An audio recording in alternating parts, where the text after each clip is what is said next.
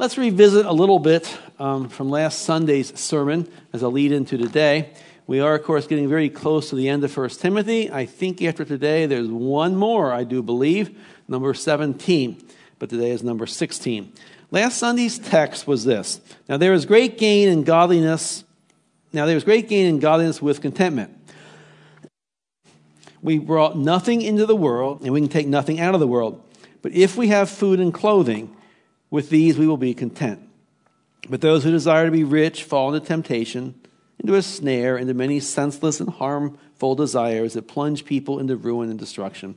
For the love of money is the root of all kinds of evils. It is through this craving that some have wandered away from the faith and pierced themselves with many pangs. So, as we saw last week, there's a very strong warning here about the love of money.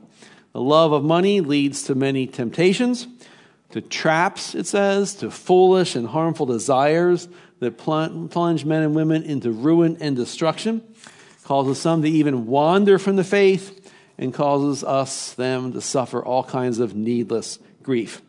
On the other hand, there is great gain in learning how to be content with godliness, learning how to focus on being godly, on living out your life with Jesus, growing in the character of Christ, and not being endlessly covetous or um, upset about what you don't have. to be able to honestly say, I need nothing more than Jesus. That is a, it's not just a great place to be, it really is where the Lord wants us to live our lives. Where we can really say that I don't need anything else except Him. That my life today with Him is sufficient.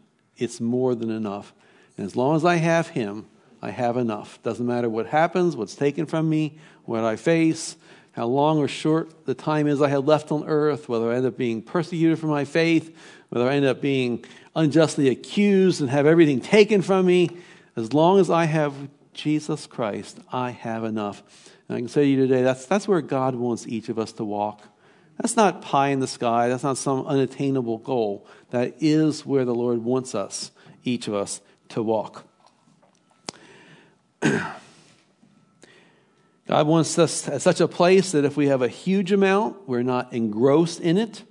And if we have a small amount, we're happy with that. He wants us to, he wants to teach us to be content with basic necessities. And he wants to teach us to trust him each new day.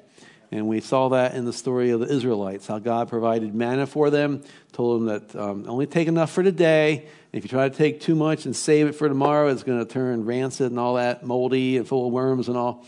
And that was to teach Israelites to trust God each new day for what they needed for that day. And that's part of that life of contentment with godliness. Now let's read today's text. It's the same chapter, verses 17 through 19. And this is like a continuation, though there's those verses stuck in the middle that we're skipping over that next week is all about. As for the rich in this present age, charge them not to be haughty, nor to set their hopes on the uncertainty of riches, but on God, who richly provides us with everything to enjoy.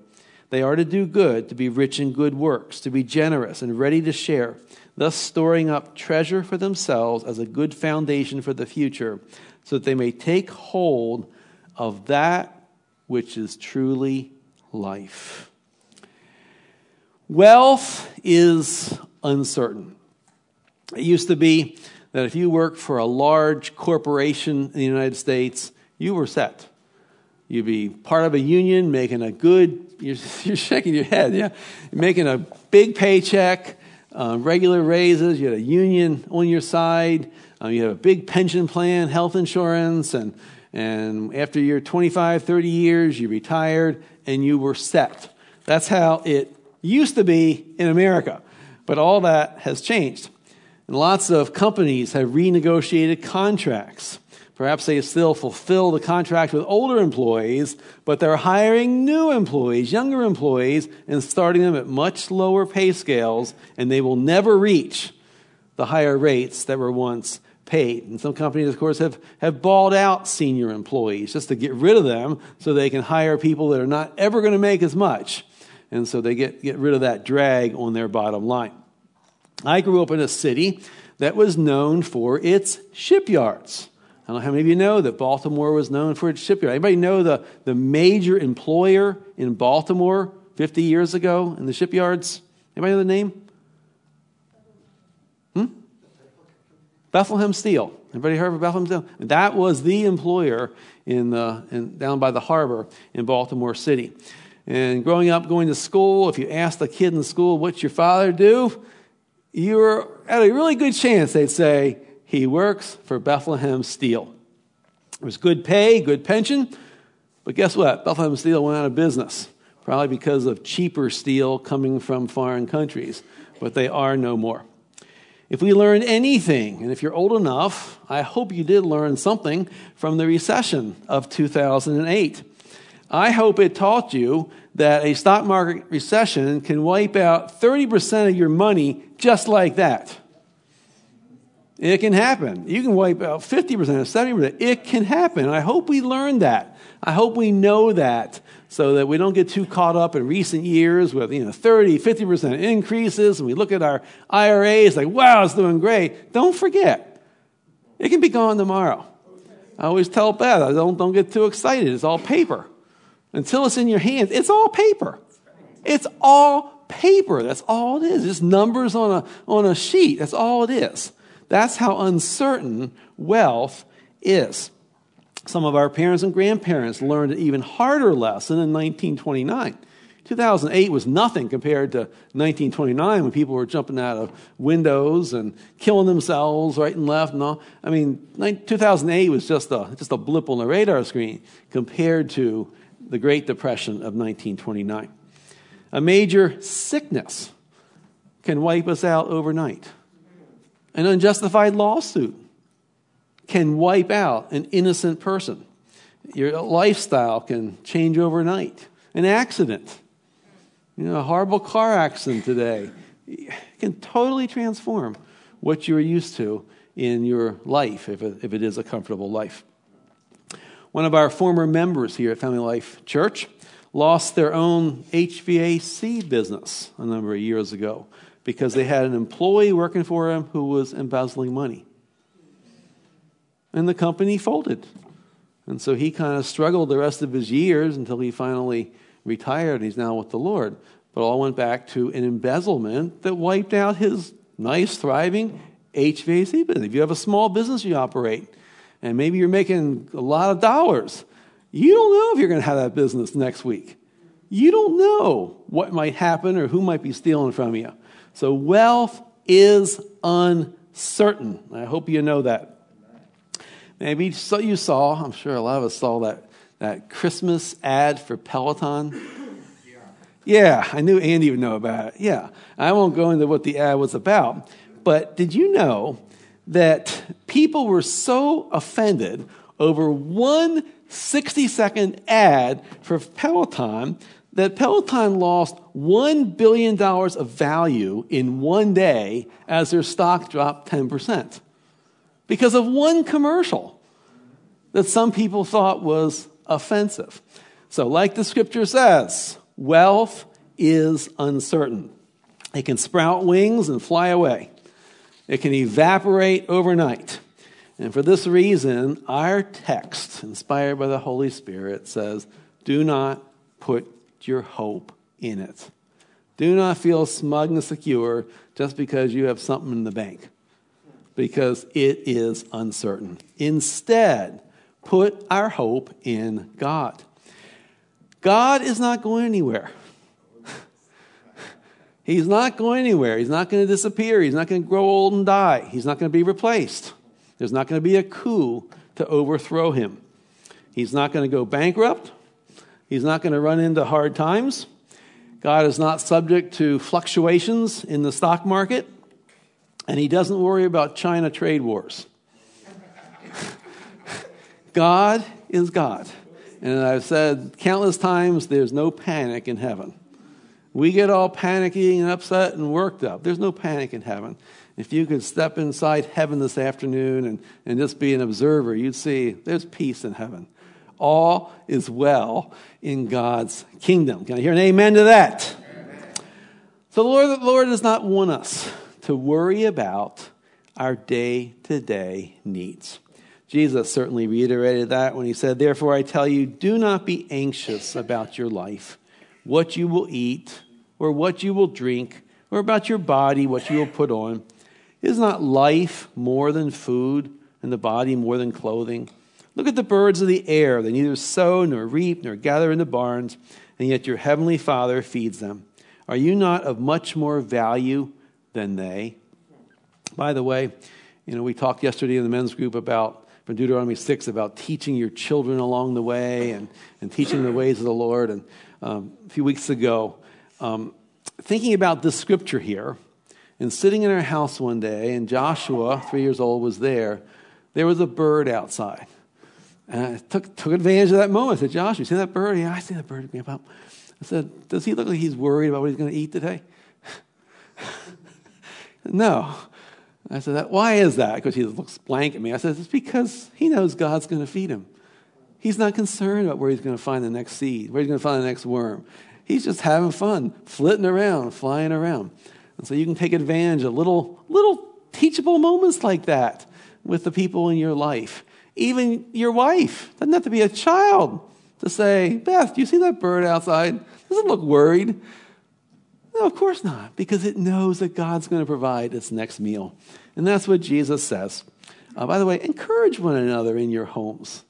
Take advantage of the little things around us, and they're not so little, they're miracles every place you look. Starting with your body is so miraculous. It speaks of the glory of God. I'm not, I never took any biology, by the way, in my life. I missed that day in school. It's a snow day. Never had any. It really irritates Beth, and I never, never had any biology. Um, but something came up. It was related to your um, that medical problem that you mentioned, Alma. And we were talking about one day, and Beth starts waxing eloquent about endocrinologists and what they do in that part of the body. I said, You know, I had no clue about any of this you were telling me. No clue. So, you know, every time I learned something new about the body, I found there's another whole system that's all working really well and seamlessly and perfectly balanced and so complex that God has put together.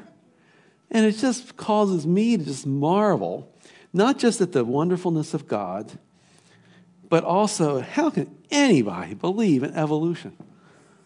How can anybody if you have two brain cells and you just look a little bit at the human body and how it functions, how could you ever say, well, I think it just happened, time and chance? It's like, it doesn't make any sense. Anything that you leave to time and chance will degenerate, it'll become more chaotic. If you ignore your car and park it in the garage today, 80 years from now, somebody will do a barn find. It'll be covered with dust, the tires will be flat, it won't start because things don't get better and better with time and chance, they get worse and worse. And so everything about our bodies, all of creation, speaks of the wonderfulness of God and causes us to worship. That's not part of the message. Look at the birds of the air. They neither sow nor reap nor gather in the barns, yet your heavenly Father feeds them. Are you not of much more value than they? And which of you, by being anxious, can add a single hour to his span of life? And why are you anxious about clothing? Consider the lilies of the field, how they grow. They neither toil nor spin. Yet I tell you, even Solomon in all his glory was not arrayed like one of these. Think about that. You know, the finest man made clothing is nothing compared to a flower that God has fashioned. But if God so clothes the grass of the field, which today is alive and tomorrow is thrown into the oven, will he not much more clothe you, O you of little faith? Therefore, do not be anxious, saying, What shall we eat? Or what shall we drink? Or what are we going to wear? For the Gentiles seek after all these things, and your heavenly Father knows that you need them all. But seek first, it goes back to what Bill was talking about this morning about loving the Lord God with all your heart, soul, and mind. But seek first the kingdom of God and his righteousness, and all these things will be added to you. Therefore, do not be anxious about tomorrow, for tomorrow will be anxious for itself. And can I add, there'll be enough other people worrying about tomorrow. You don't have to. Not hard to find somebody that's worrying about tomorrow. Don't be one of them. Sufficient for the day is its own trouble. I know that's true. Just before Jesus said that, he said this No one can serve two masters, for either he will hate the one and love the other, or he'll be devoted to the one, despise the other. You cannot serve God and money. Verse 17 of our text says that God will richly provide us with everything for our enjoyment. Let that sink in for a moment. He doesn't withhold anything that we need. That's what it means. It doesn't mean that you're always going to be able to eat at steak restaurants, that you're always going to be able to vacation in the finest resorts, or you'll always be able to, um, you know, have the the um, Elon Musk Tesla fanciest Tesla model self-driving car. But it means that you will always have everything that you need in the moment.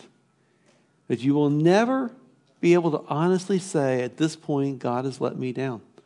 At this point, there's something that I need for life and godliness that I don't have. God's held back on me. There's a, a person that calls me frequently. They just kind of call on the phone to, to talk. And, and sometimes they, they kind of are in a complaining, whining kind of mode of what God isn't doing for them and hasn't given them. And I always remind this person I said, the Bible says God has given you everything you need for life and godliness. He has not withheld from you. You have all that you need because that's the truth of the scripture.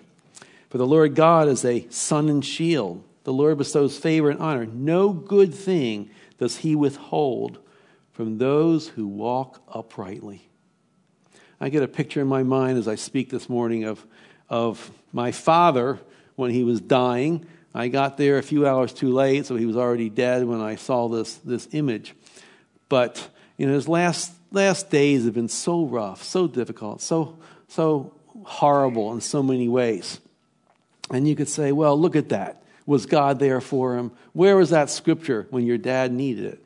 Well, it was probably on that yellow piece of paper that he wrote me a week before he died. When he said, I'll see you again, along with all who have loved the Lord Jesus Christ. Did my dad have all he needed when he was going through that last week? I'd say absolutely. He was the wealthiest man on earth then. Because he knew the Savior. He knew where he was about to go. And he knew that he was going to see some people he had seen, hadn't seen for a long time that also had the same faith in the Lord Jesus Christ. He wasn't lacking. You and I lack nothing when we have the Savior in our life, when we know our sins are forgiven. We lack nothing.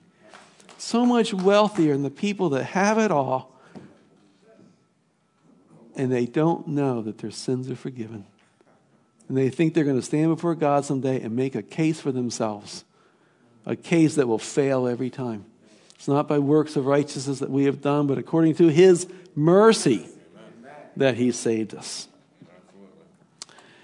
Some Christians are clearly blessed materially. We all know that. Some have a gift, and it is a gift, that they just can make money. You know people like that. I know people like that. that it's a gift whatever they put their hand to business wise succeeds financially. Whenever I meet someone like that, I know that's a gift because it's like they can't do wrong. Everything they touch, it's like a, like a Midas kind of gift. And I realize it's a gift that God has given them in order they might benefit the kingdom of God. It's a gift for that, that, that pur- purpose. Doesn't mean that they're um, necessarily smarter than anybody else. Doesn't mean that they necessarily work harder than anybody else, but they have a unique gift that they just do exceedingly well when it comes to the area of money. And why would God give a person such a gift? What do these verses say? They are to do good, verse 18, to be rich in good works, to be generous and ready to share. If God has blessed you materially, if He blesses you in the future in some big material way, if He gives you a windfall, something unexpected, or maybe an inheritance or something, it's for the purpose that you can bless others. It's not so you can finally live on Easy Street. It's from a point of view of stewardship. He puts something in your hands so you then can use it to share with those in need. You can bless others. You can be generous. That's the purpose of those of the of what he puts in our, our hands. Uh, that's why last week I asked you, I, I, said, you know, one way you can tell where your heart's at with money is by asking yourself the question, or if you hear the question, what would you do if you got a million dollars today? And based on your first answer in your head, lets you know where your heart's at. If your first answer is about you, my friend, your heart's not right. I can tell you that. If your first answer is, I think God would want me to do this in special ways. And I'd have to give some special thought to that. Um, I've thought about this a lot, by the way. I thought, you know, suppose I suddenly had, say, Bill Gates money, some huge amount of money. What would I do with it? How would I handle it? Now, my first thought is always it's about God's kingdom. I mean, I know that. That's the starting point. It's not about, ah, oh, now I can live, you know, in wealth. But then I, you know what I do? I've, I've really thought about this, not because I'm there, believe me. Thought I'd have to get some people around me that could help me to figure out how to manage that kind of wealth. Because I don't have experience with that. So if, if I had $50 million today, I really would not know the smart thing to do with that to benefit God's kingdom. I wouldn't. And it's not just start writing checks to this ministry. That, no, you'd want to have a plan. You'd want to think about it. You want to pray about it. You want to get some help because money isn't always the answer to everything, right? Yeah. So you, it doesn't always, isn't always the blessing when you give somebody a big chunk of money. So I'm thinking, Lord, I would need your mind if that ever happened. I don't know why I'm saying that today, but maybe somebody here will come to a big windfall. You know, you'll be in a situation and you need a little bit of forethought in how you will handle that if that blessing is in your lap. Okay, now I'm losing my my place. Sometimes people that are blessed financially, they come into money, they just have one of these gifts where everything they do turns into money. Sometimes they are arrogant and they think, well, I'm just smart, you know. I'm just good at what I do. I'm just and they take credit and that's just pride. But did you know, you know this because you've heard me say it, scripture says that even the the ability to make money is a gift from God. So if you're one of those people that you do really well and you make a lot of money where you work and it just comes and you get the bonuses and all that, don't pat yourself on the back because the Bible says even the ability to work is a gift from God. Don't look down on others. Don't be critical. Don't be judgmental. Don't be unwilling to help and share. It's a huge blessing when you meet somebody who is blessed materially and they understand riches. When you meet somebody like that, it's very special. Um, one of the people that Beth and I have known, they're now deceased, but it was somebody I, I knew in Lake Forest years ago. And they had a lot of money, but you would never know it. And when they walked around Lake Forest, they wore um, old clothes with holes and everything else. And they, they look like somebody the police ought to stop and say, you know, get out of town, you don't belong here. But they weren't about flaunting what they had. They bought like the cheapest cars imaginable. I remember one point they bought a little Toyota, a little red Toyota that didn't have carpet, it didn't have air conditioning, didn't have a radio in it. They just weren't about flaunting their money at all, but they were very generous. I always thought they understood wealth. Now, they were not believers, but they knew that it wasn't about themselves. They knew that what they had was for the purpose of benefiting others. It's really a blessing when you meet people that understand why they have wealth, why they have money, and they know it all belongs to God. They're willing to, to share. Uh, there's always a special humility and love in those kinds of people. And they always tend to be very discreet in their giving. They don't advertise it, they don't tell people what they're doing. It just happens behind the scenes. And that's typical of the kind of person that I'm describing. And I think that God is very happy with those kinds of people because he has a hard time. Now, God can do all things. But I'm about to say, God has a hard time finding people he can trust with resources. He has to look long and hard to find somebody that he can really entrust with material wealth, who will use it for all the right purposes and all the right ways, instead of just using it for the common purposes that we're all so familiar with. As a believer, when someone blesses us in a big way, what is our response? You don't have to answer out loud, but when you find yourself in a situation where there's a need and someone meets that need, what is your response? It's always thanks to God, isn't it? Isn't it thanks to God? And so God ends up being praised because of someone's generosity to us. And that's why it's, it's, so wonderful when we share, because it causes God to be praised. And when we don't share and we're tight fisted, then someone doesn't receive and they don't turn and say, Lord, I can't believe what you did. Thank you for meeting that need. And so we're actually robbing God of the praise that He's due.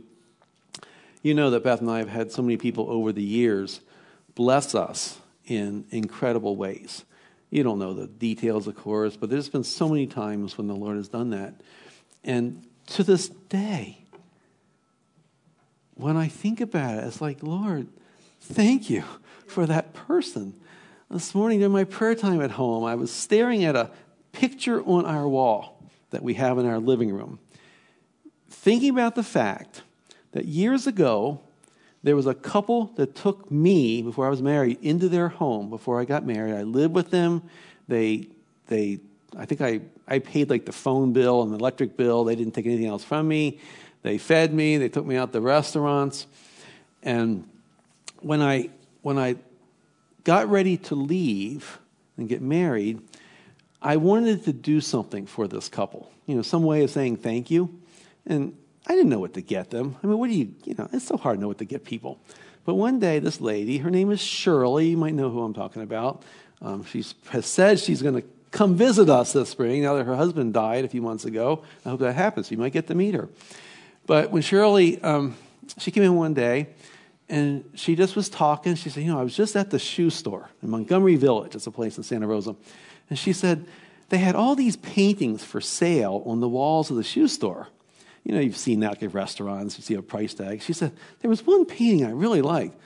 I said, What was it? And she described it to me. And so, you know, without saying anything, you know what I did. I went and I bought the painting and I gave it to her and her husband as a gift. And that painting is still hanging in their, their living room over the piano. And Shirley told me a few years ago, she said, George, she said, I want you to know there's a note on the back of it that when we are gone, my son is supposed to ship that to you. And so this morning, when I was um, looking at this picture on our wall, I was thinking about the fact that one of these days, that picture is going to be gone, and I'm going to have this picture that I bought for Shirley that many years ago. But where am I going with this? Where I'm going with it is every time I think about Shirley and Matt, I think of their generosity to me, the way they blessed me, and I give thanks to God. And so it wasn't like a one time, well, thanks, Matt and Shirley. It's like my heart, this many years later, I'm still so amazed. And there's a lot of people in our lives that have done things for us, and it still causing me to say, Lord, you know, I know the situation I was in at that point, and you took care of us. And I'm still just effusive with praise to God. That's what happens when you're generous, when I'm generous. It causes people, without us even knowing it most of the time, somebody maybe years later still saying, Lord, thank you for what you did to that person. And God is glorified. That's the purpose that God gives to us materially. It's that we might bless and be a blessing. When we are generous and willing to share, verse 19, we lay up treasure for ourselves as a firm foundation for the coming age so that we can take hold of the life that is really life. Catch that. So we can take hold of the life that's really life. Jesus said, Don't lay up for yourselves treasures on earth where moth and rust destroy, where thieves break in and steal, but lay up for yourselves treasures in heaven where neither moth nor rust destroys and where thieves do not break in and steal. Years ago, I decided, some of you know this too, I decided to buy some stock. We had this little bit of, of money, I think it was $10,000, and I said, you know, I think, Beth, we ought to buy a stock. And what stock did we buy? But Krispy Kreme stock. Because that was the time when people were lining up in Chicago. And I heard this on the radio that people were lining for a block just to wait for the donuts. I'm thinking, that's the, that's the place.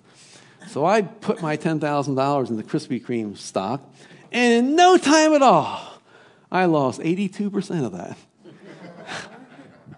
82%. I learned a hard lesson. I don't buy individual stocks. I'll buy mutual funds. I won't buy individual stock because I am not very good at picking them. If you want a stock tip, don't ask me, okay? Unless you want to lose 82%. Um, going back to what the scripture says wealth is so uncertain. It can sprout wings and, and fly away. But when we invest in God's kingdom, you know, whether it's through a ministry or a church, or we feel the Lord has put on our heart to give someone something, to help them out, they have a need, we are laying up an investment in heaven that is not going to sprout wings. It's not going to disappear. It'll be there for eternity. And when God says that's what's going to happen, it's not like, you know, one of these shyster pyramid companies that say, invest with us and you're going to make 50% every year, and you find it's all a pyramid scheme, uh, a Ponzi scheme. No. When God says you'll lay up treasures in heaven, he means you will lay up treasures in heaven. Treasures for all of eternity. You will reap the benefits of that. And of course, we're not just talking about money here either. When you're generous with your time, time that you could use for yourself, to look out for number one, but you share your time with someone else. When you have a talent, something you can use that, just make more money for yourself. You say, I'm going to use part of this talent to, to serve God, to help Him in His kingdom. Then you are laying up treasures in heaven that will be there for eternity. Now, I would never, and I mean never, tell somebody to do the right thing just so you can have greater riches in heaven. That is selfishness, that's self centeredness. If that's the motivation, well, I'll do this because I'll have eternal treasures. That's why Jesus went to the cross to deliver us from that kind of thinking about me, me first. But the fact remains when we do the right thing out of a right heart, we are laying up treasures in heaven. Amen. For we must all appear before the judgment seat of Christ, Paul says, so that each one may receive what is due for what he has done in the body, whether good or evil. And when we're generous and we're willing to share in all those ways, you know, our time, our money, our treasure, then we are laying up treasures in heaven. when we're generous and willing to share, we are taking hold, this scripture says, we take hold of the life that is really life. Jesus said, Take care and be on your guard against all covetousness, for one's life does not consist in the abundance of his possessions. We all get so deceived and so distracted as though life consists in what we have and what makes us happy. In our hearts, we know that's not true, but we still get on that treadmill as though what's going to really make me happy is more stuff. But the life that's really life does not consist of any of that. And I don't know why we, we spend so much time going after it as though it does, instead of sticking with the simple truth that the life that is really life does not consist in buying more things, having more things, having a bigger nest egg, being able to brag about, about something else that we just bought or did. There are stern words in the scripture in the letter to the Laodicean church I know your works. You're neither cold nor hot, cold nor hot. Would that you were either cold or hot. So because you are lukewarm and neither hot nor cold, I will spit you out of my mouth. For you say, I am rich, I have prospered, I need nothing, not realizing that you are wretched, pitiful, poor, blind, naked. I counsel you, buy from me gold for fine for the fire, so that you may be rich and white garments, so that you may clothe yourself, and the shame of your nakedness may not be seen, and salve to anoint your eyes, so that you may not, may, so that you may see. The scripture is telling us that we get so blinded, we get so confused, so mixed up, and, and we think we are so rich when we're living the life of a pauper. When if we could turn it around and be a blessing to people much more of the time, then we truly enter into life that's really life and the riches that are really riches, the kind of riches that I think of when I think of my dad in his last few hours of life. You know, in a human frame, it was such an ugly scene. You know, nothing left of his earthly frame. Hospital bed in his living room with every personal need having to be tended to by somebody else. I mean, it's an ugly scene, and yet, because he had Christ and had spent his life living for the Lord, he died a wealthy, wealthy man. That's a beautiful picture. Real life is not about the stuff. I keep saying this because we, we get so distracted. We know it, we say it, we make a few changes, and then we go back to it's about the stuff again. And it's like this endless circle of going back to the stuff when that's not what life is all about. Real life is about, as Bill said, loving the Lord our God with all our heart and all of our soul and all of our mind. And the outgrowth of loving God will always be loving people.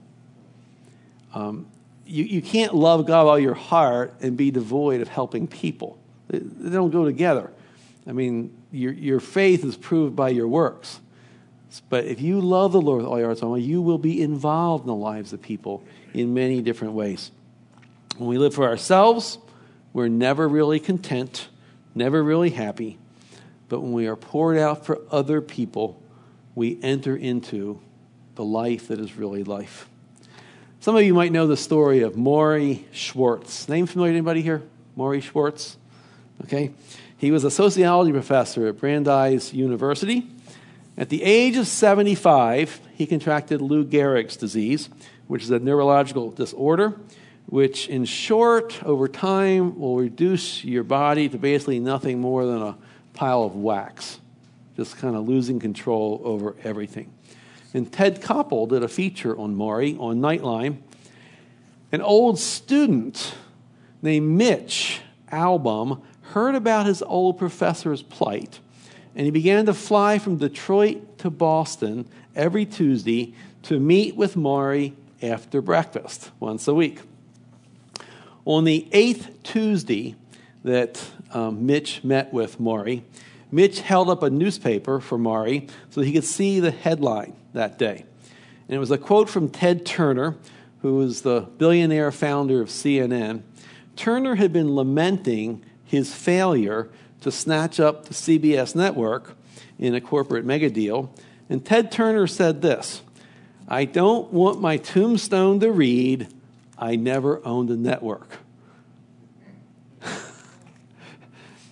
Morrie observed that people like Ted Turner are putting their values in the wrong things.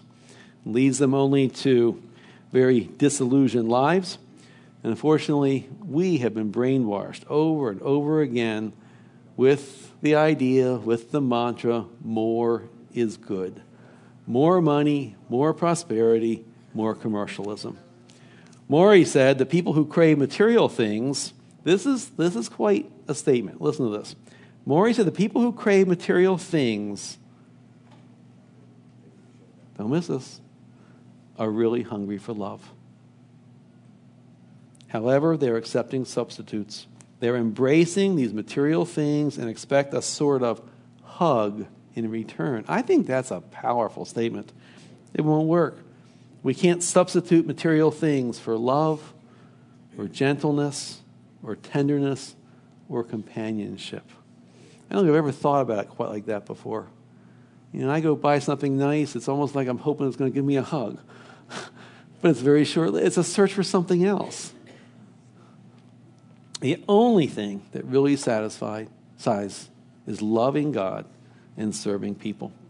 Paul told Timothy to command the members of the Ephesian church not to be haughty and not to set their hopes on the uncertainty of riches, but on God, who richly provides us with everything to enjoy. And I'm going to do just that this morning. If God has blessed you materially, and some of you here are very blessed materially, don't be prideful about it as though you did it, because you didn't. God gave you the ability, He gave you all the open doors, the chance to get the education, the chance to get the job, the favor at the job. It's not you, it's Him. If God has blessed you materially, don't put your hope in it.